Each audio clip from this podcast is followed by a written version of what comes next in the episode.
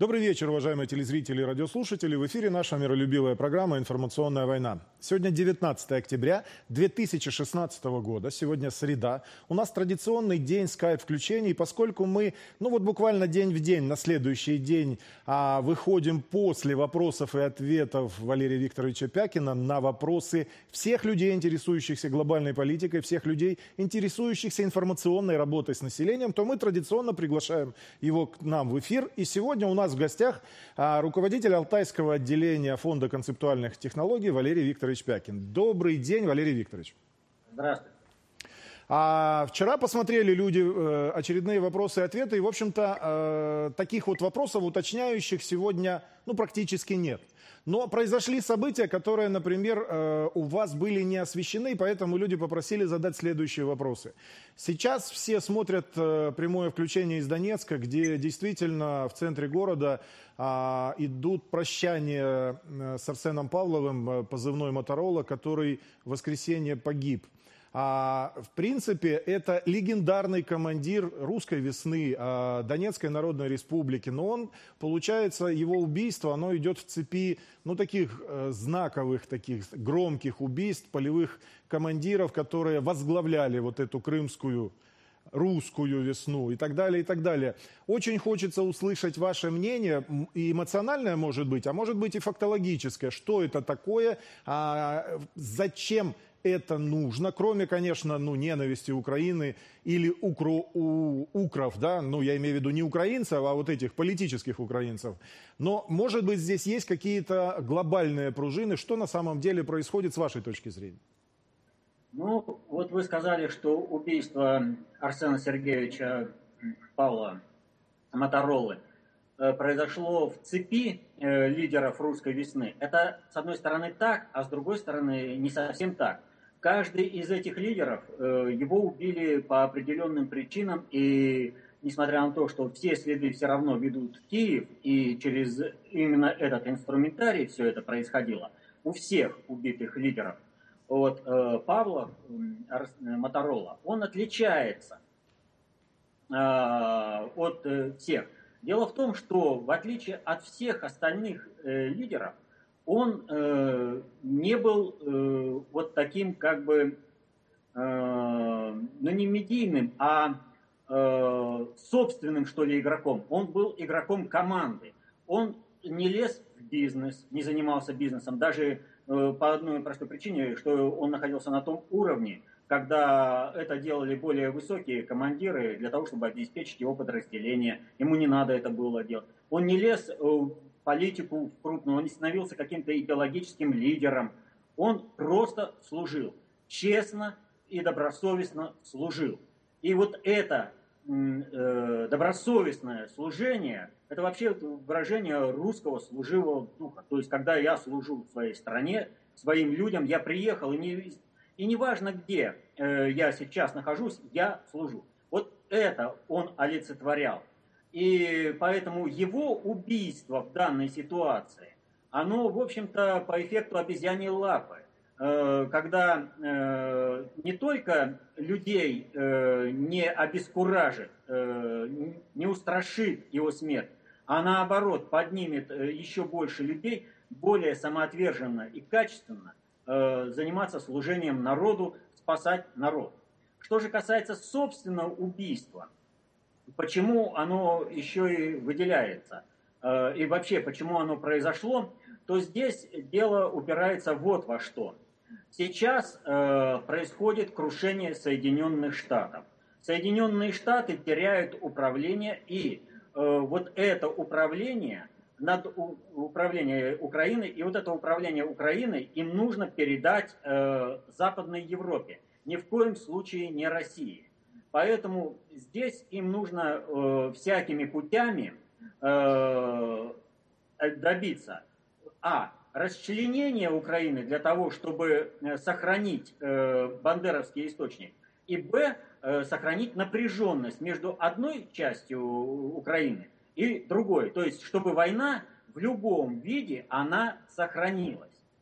Поэтому им очень важно чтобы во главе республик были те люди, которые будут играть на два паса. то есть будут подыгрывать э, ну, такими же марионетками, как киевская банда, чтобы можно было манипулировать. Когда кто-то э, квакнет э, в Киеве, ему ответили адекватно в Одессе, ой, в Одессе, в Донецке. Донецке. И вот это вот, э, чтобы было хоровое пение. Сейчас этого хорового пения нет.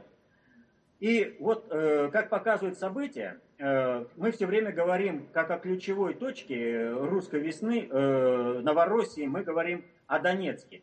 А Луганская республика, Луганск, как бы выглядит несколько смазанно. Не так часто, не так зрелищно, что ли, событийно все, что там происходит. Вот. И это связано, в общем-то, с определенным процессом именно вот этой, этого восстания на Донбассе людей. И там, в Луганске, э, нет таких э, ярких, бескомпромиссных людей, которые бы возглавили весь процесс. И по, не было изначально, Болотов э, в этом отношении, он себя, в общем-то, показал и вынужден был уйти, а вот на, в Донецке такие люди нашлись, и они взяли весь процесс. И поэтому Луганск, он, в общем, как бы является, ну, образно говоря, несколько слабым звеном. И вот это слабое звено попытались выбить госпереворотом. Но этот госпереворот был ликвидирован во многом, опять же, благодаря Донецку. Был переброшен, э, было переброшено подразделение Моторолы, Спарта. И оно стабилизировало положение там. Госпереворот не удался, поэтому перехватить управление не получилось. И тогда поняли, не выбив таких людей, как Моторола, госпереворот э, не получится. И они здесь пошли, ведь на, на Моторолу не первое покушение, но это первое покушение удавшееся. Но вот судя по тому, что вот я посмотрел по деталям покушения, они пошли э, на громадный риск. Они просто пожертвовали э, конкретными исполнителями, которые могут вывести реально на заказчиков. Но им нужно было добиться устранить Моторолу для того, чтобы ослабить позиции Захарченко и вообще руководства Донецкой республики.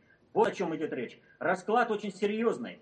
Какой, что будет дальше на Украине? Мир или война? Устранение Моторолы – это движение к войне, потому что им нужно заменить людей в руководстве Луганской республики и Донецкой республики. Но пока есть такие люди, как Моторола – это не получается. То есть вот участие Спарты в госперевороте подписал, в общем-то, послужило таким вот, ну, как бы смертным приговором Мотороле. Э, вернее, то, что вот Спарта погасила... Погасила, э, да, да, да, понятно. Правильно ли я вас понимаю, что заявление главы ДНР который, э, в общем-то, ну понятно, я понимаю вообще эмоциональное состояние людей, которые, ну, э, без слез нельзя смотреть на то, что происходит сейчас в Донецке. И я видел, что Захарченко на самом деле переживает это как личную утрату. Но в его словах, возможно, как вы сказали, на два паса прозвучали слова, которые, ну, в принципе, подыгрывают развязыванию нового витка войны. Причем было сделано заявление относительно безопасности членов семей а, украинцев, ну, этих полковников, всех этих, которые служат за бабки, непонятно за какую идеологию. Не считаете ли вы, что это и есть вот эта реализация этого плана? Убийство такой фигуры, оно безусловно эмоционально, это поливается кровью, и война закрепляется на десятилетия, но, может быть, стоило бы сделать риторику к украинцам, я имею в виду не воюющим на Украине, членов семей, которые не причастны, несколько другой, чтобы не подыгрывать партии войны? Ну, заявление Захарченко, оно немножко не так, э, в общем-то, понимается.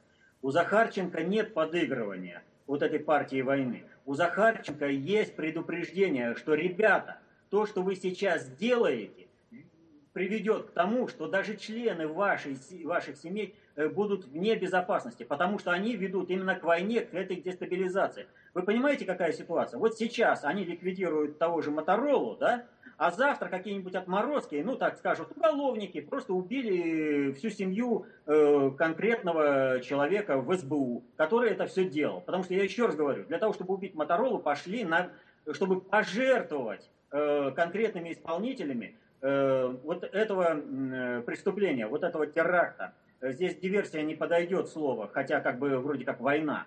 Это их попытка именно устрашения не какое-то там устранение какого-то командира просто так, а попытка устрашения через устранение этого командира. Так вот, Захарченко да и сказал, ребята, вы рубите сук, на котором сидите. Те, кто вам сейчас заказывает, вас же будут убивать. Причем как свидетелей будут... и как организаторов. Абсолютно. И это ограбили, там уголовники ограбили там или прочее, а потом вообще скажут, а это вот донецкие убили вас, вы же убили у них человека, вот они, видите, какие отморозки убирают ваши. Так что нет, здесь как раз э, попытка, вы, вы что делаете? Вы же развязываете войну, которая придет в ваши дома. Понятно. А, таким образом, если подвести итоги, то в любом случае украинцам стоит задуматься, потому что кто-то дал команду на развязывание полномасштабной войны. Какие могут быть контрмеры э, вот в этой ситуации? Ну, то есть я понимаю, что ответка-то нужна. На самом деле даже по, по, ну, по понятиям, скажем так, да, то есть... Э, а, каких-то зверей, оголтелых э, убийц, садистов, все равно надо как-то ставить в стойло.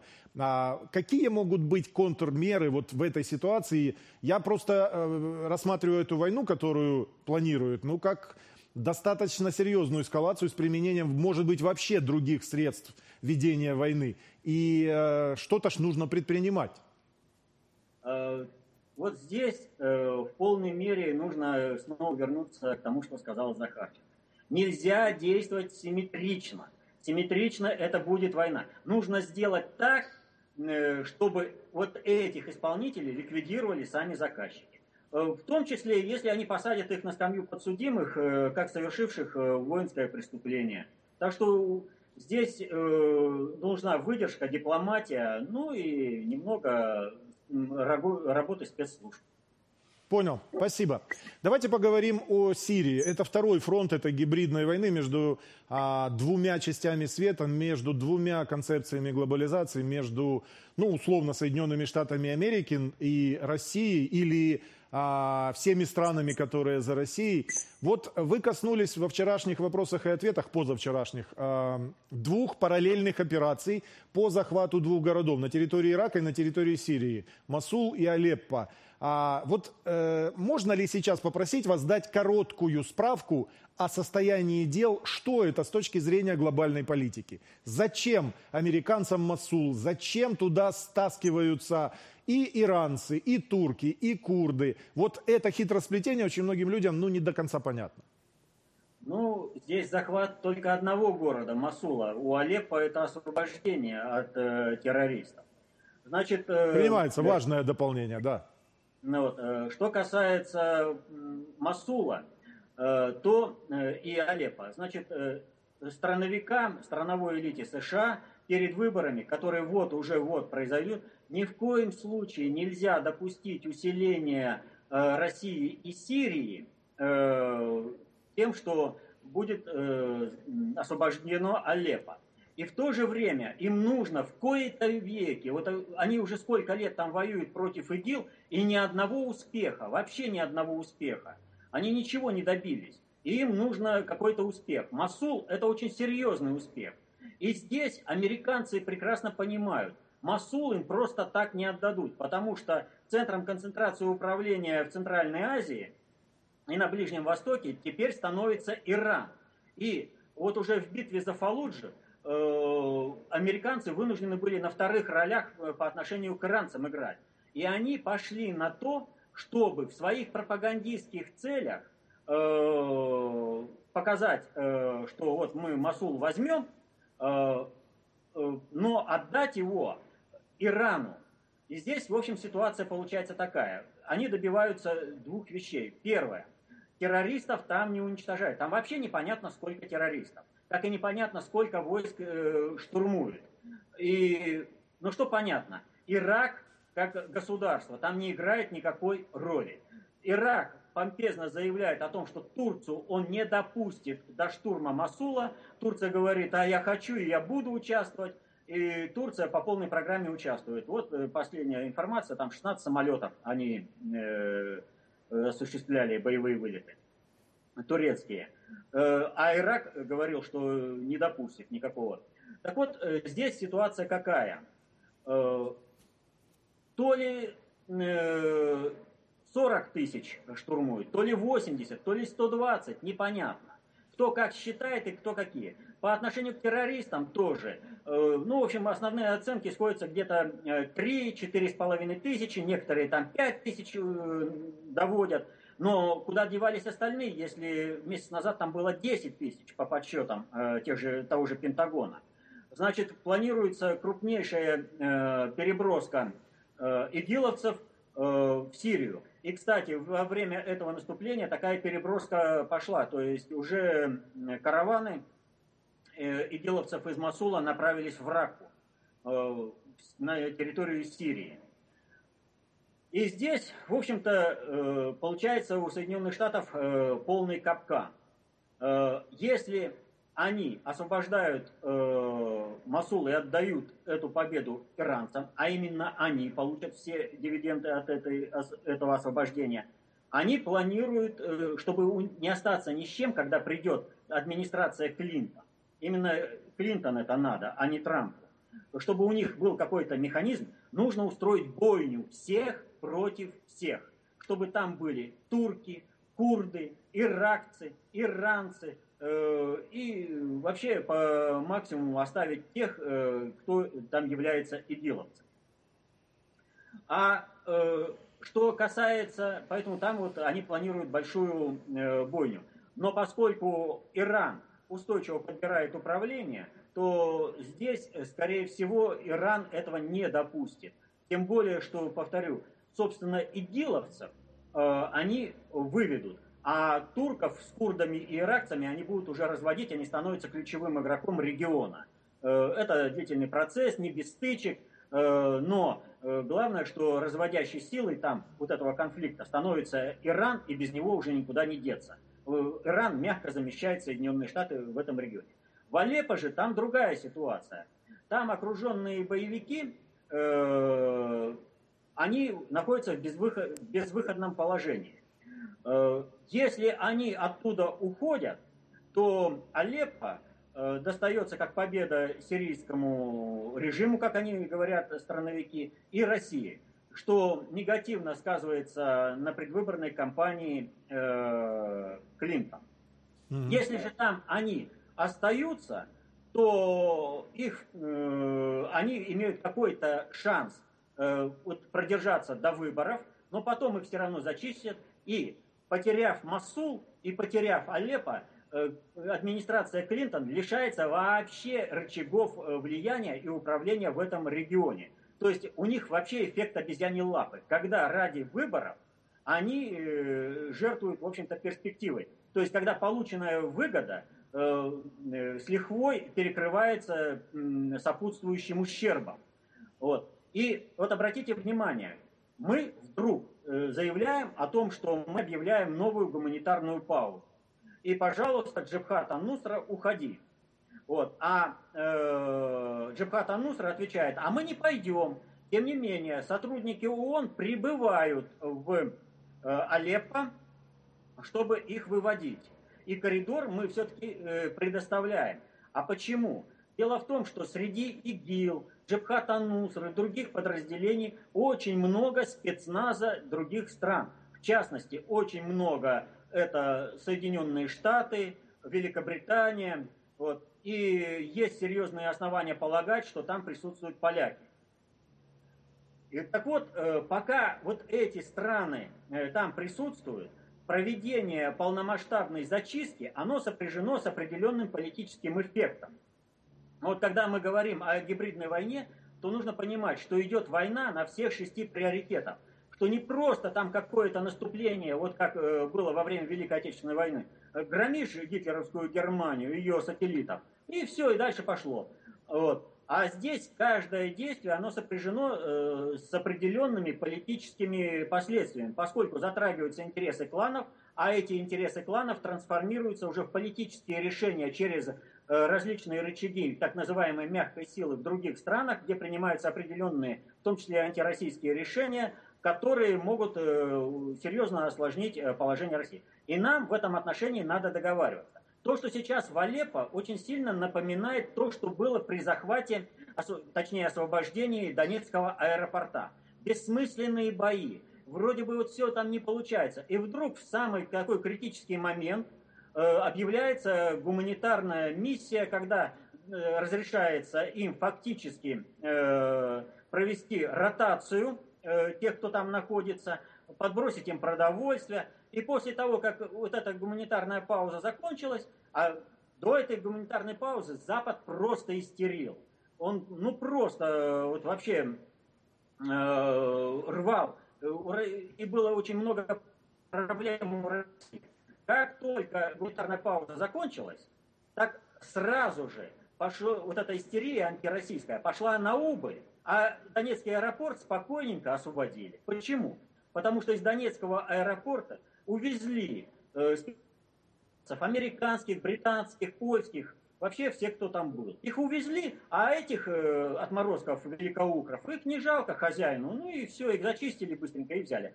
Таким образом, э, продвинулись и дальше в реализации минского формата. То есть можно договариваться есть рычаги влияния, мы готовы вам определенные э, условия, там, это, уступки сделать э, для того, чтобы сохранить определенный политический статус-кво во всем мире, э, а не где-то там развязывать дополнительную напряженность.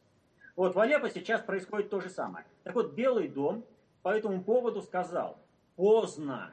Вот хорошая инициатива по гуманитарному коридору, но поздно. А почему поздно? Выборы на носу, и они уже не успевают реализовать ничего. Поэтому, э, если сейчас вывести э, спецназ, то Алеппо достаточно быстро пойдет, и в том числе может уже даже к выборам. А если оставить спецназ, э, он погибнет тем же выбором, но тогда американцы, э, вот э, Пентагон, будет иметь определенный зуб э, по отношению к Клинтон и той команде, которая за ней стоит, то есть страновикам. То есть, что это вы не сделали? Россия готова была нас отпустить, а вы заставили погибнуть ребят. Или все, мы поддерживаем Трампа. Красиво, интересно. Интересный подход. А, Валерий Викторович, а, надо переварить достаточно большой объем информации. Я не могу не коснуться событий... По Европам. Да, да, я понимаю. А в пятницу произошло знаковое событие. Ну, так говорят люди, особенно люди верующие, особенно люди, которые а, знают, кто такие рюрики.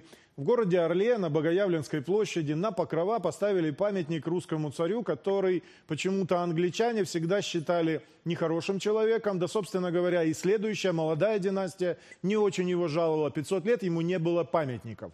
При этом мы понимаем, что сила, которая не позволяет увековечивать его память, она достаточно большая. Ну, а, ей так просто не противопоставить. И вдруг происходит это событие.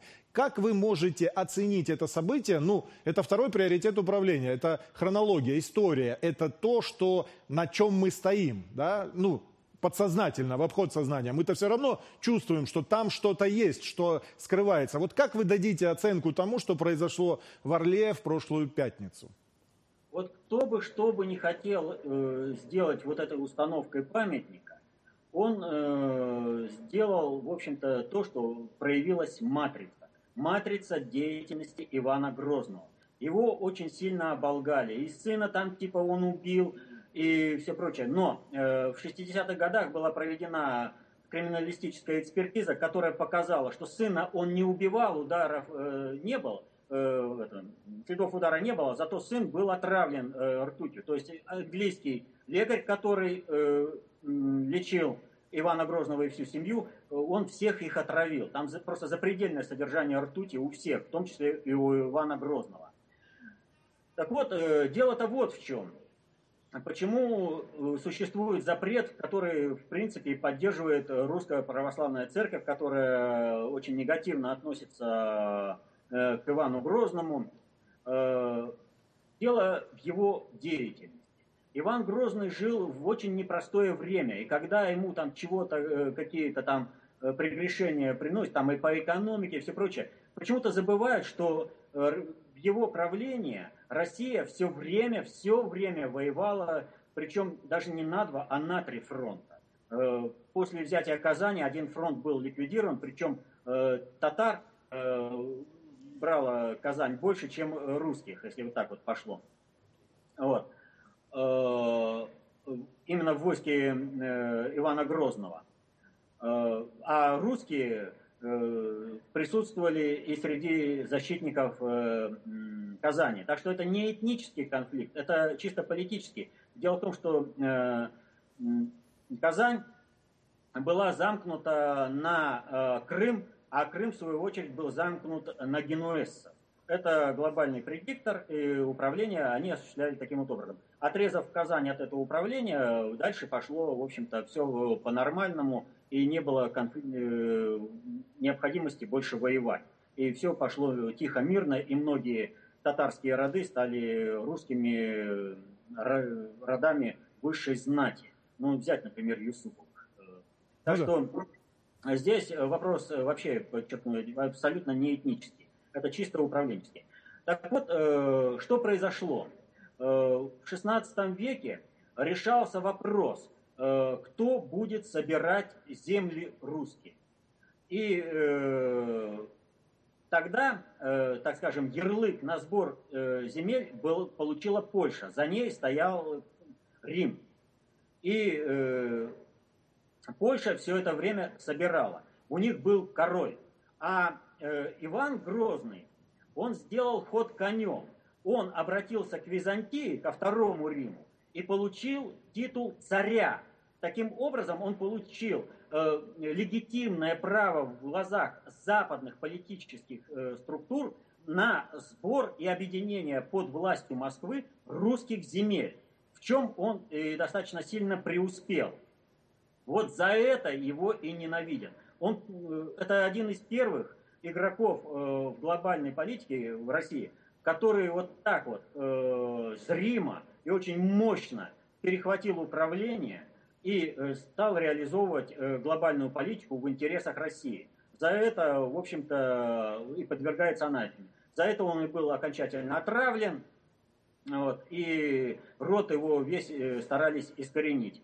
А э, что касается династии Романовых, то глобальщики изначально старались э, привести на трон э, свою династию, своих подконтрольных. Поэтому голландцы дали первому Романову Никитину. Денег, он как бы сужал голландцев, они ему типа возвращали проценты, поэтому он на этом немерено богател.